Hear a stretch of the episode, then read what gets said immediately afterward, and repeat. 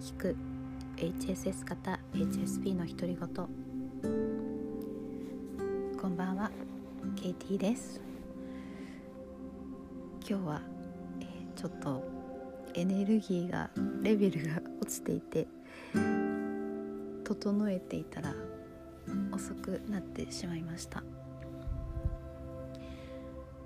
えっ、ー、とですね。私の周りに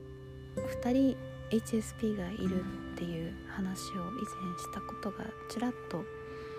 あったかと思うんですけど1人はあのまあ一緒に働いているで事務をやってくれている人ででもう一人はあのもう随分前からの友人で数ヶ月に一度会うかなっていうペースで会っている子なんですけどなんか今日両方ともあの一人はメールででもう一人はえっ、ー、と会って公園であの会って話したんですけどなんか多分2人ともあんまりいいあのいいメンタル状態じゃないというか感じだったみたいで、えー、で私もあの悪くはなかったんですけど、まあ、ちょっと疲れてるなっていうのは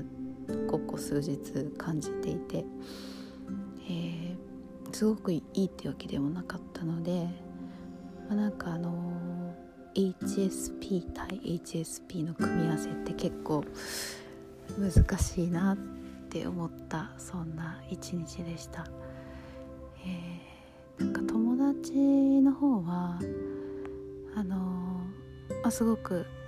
大好きで尊敬してる友達なんですけど、まあ、今日は彼女の方がいろいろぐるぐるしちゃってたんですね多分。でえっ、ー、とやっぱり HSP ってこう情報の感度が高いのでいろいろこう拾ってしまうんですよねいろんな感情とかなので、と HSP 同士は分かり合える部分も多いんですけどあのネガティブな感情が、伝播しやすいだなっていうのを身をもって今日 感じました。あのちょっとそうですね。あの HSP の人のぐるぐるな悩みを聞くっていうのはもしかしたら非 HSP の方がいいのかもしれないななんてちょっと思いました。HSP×HSP だとなんかどうなんですかね。相手はそれで少し良くなったのかもちょっとよく分からなくて。あの昨日本田健さんがやっていらっしゃる作家の作家の本田健さんがやっている「 Dear 健っていう、えー、YouTube の番組があるんですね人生相談をする。でその中にあの人に共感しすぎて疲れてしまいますっていう女性の方が出てきてでそれに対して本田健さんがあの「あなたはそういう人のネガティブなエネルギーを聞いてあげて逆にその人はすっきりしても自分が落ち込むことってありませんかっていうことを言っててでその女性はありますって言ってたんですね。で本田健さんがそういう感受性の強い人は、えー、そういう相手と話す時にあの今コロナでお食事するところなんかにアクリル板があると思うんですけどそれをイメージするといいっていうことをおっしゃってて相手と自分の間にアクリル板があってそういうものが入ってこないっていうイメージをするといいって言ってたんですね。であの私嫌いな人とか苦手な人に対しては結構それやってるんだと思うんですけどあのやっぱり友達だったり好きな人だったりするとそれをしようっていうことも起きないので余計浴びてしまうというかだからねどうしたらいいのかなってちょっと思ったんですけどうーんちょっと友達に対してどうするかっていうのはまだよくわからないんですけど、まあ、自分はやっぱり人に会う時は特に HSP の人と会う時は心を整えて会わないといろんなネガティブなエネルギーも伝わってしまうんだなっていうことを実感しました。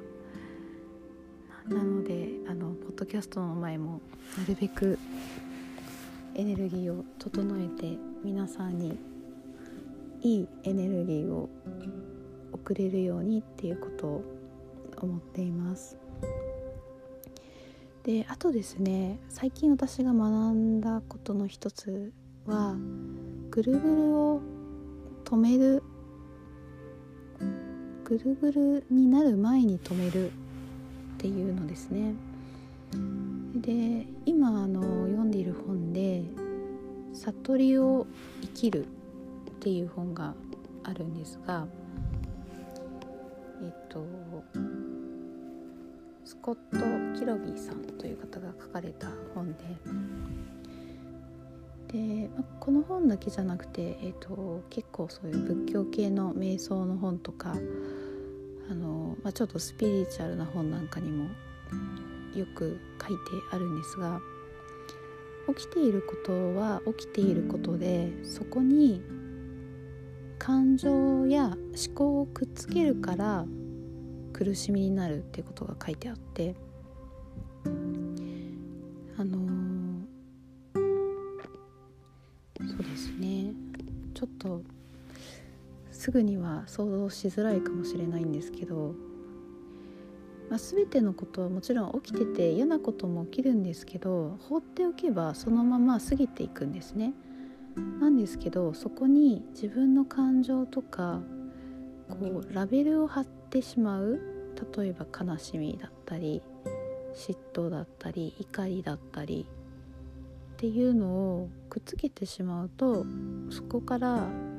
逃れられなくなってしまう。っていうことが書かれていてでその感情を何かの感情とか思考が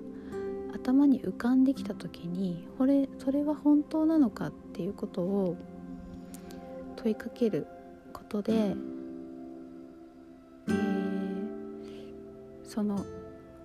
起きた気づき、まあ、その本には気づきって言われてるんですけど気づきと思考や気づきと感情をつなげることをやめるっていうことが書かれてるんですね。これはそうですね。以前お話しした自分の感情が湧き出た時にそれを受け止める訓練って言ってたのともつながるんですけど、えー、それをしていると考えることもちろんあの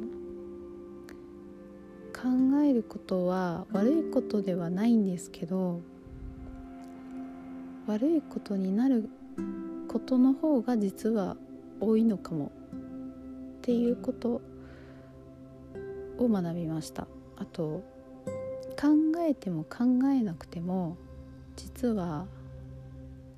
何も変わらない。なんかこう考えることのへの呪縛みたいのがあってあのすごく真面目に考えなきゃ突き詰めて考えなきゃとか分析しなきゃみたいなのがすごい湧き上がってくるんですけど実はそれをしてもそんなにいい方向に向かうわけではないっていうことに気がついたんですね。でもおそらく HSP はこの脳の反応なのでなんか一つの情報が入ってきただけでものすごいわーってそこにいろんな思考とか感情が結びつけられてしまうんですけどそれを切り離すこともできるっていうのを覚えておくと少し楽になるかもしれません。ただ私もまだ、えー、完全にできているわけではなくて、えー、まだまだ模索中です。伝わったかなってちょっと心配なんですけど、また私も実験中なので、えー、気づきがあったらお話ししたいと思います今日もぐっすり眠れますようにおやすみなさい。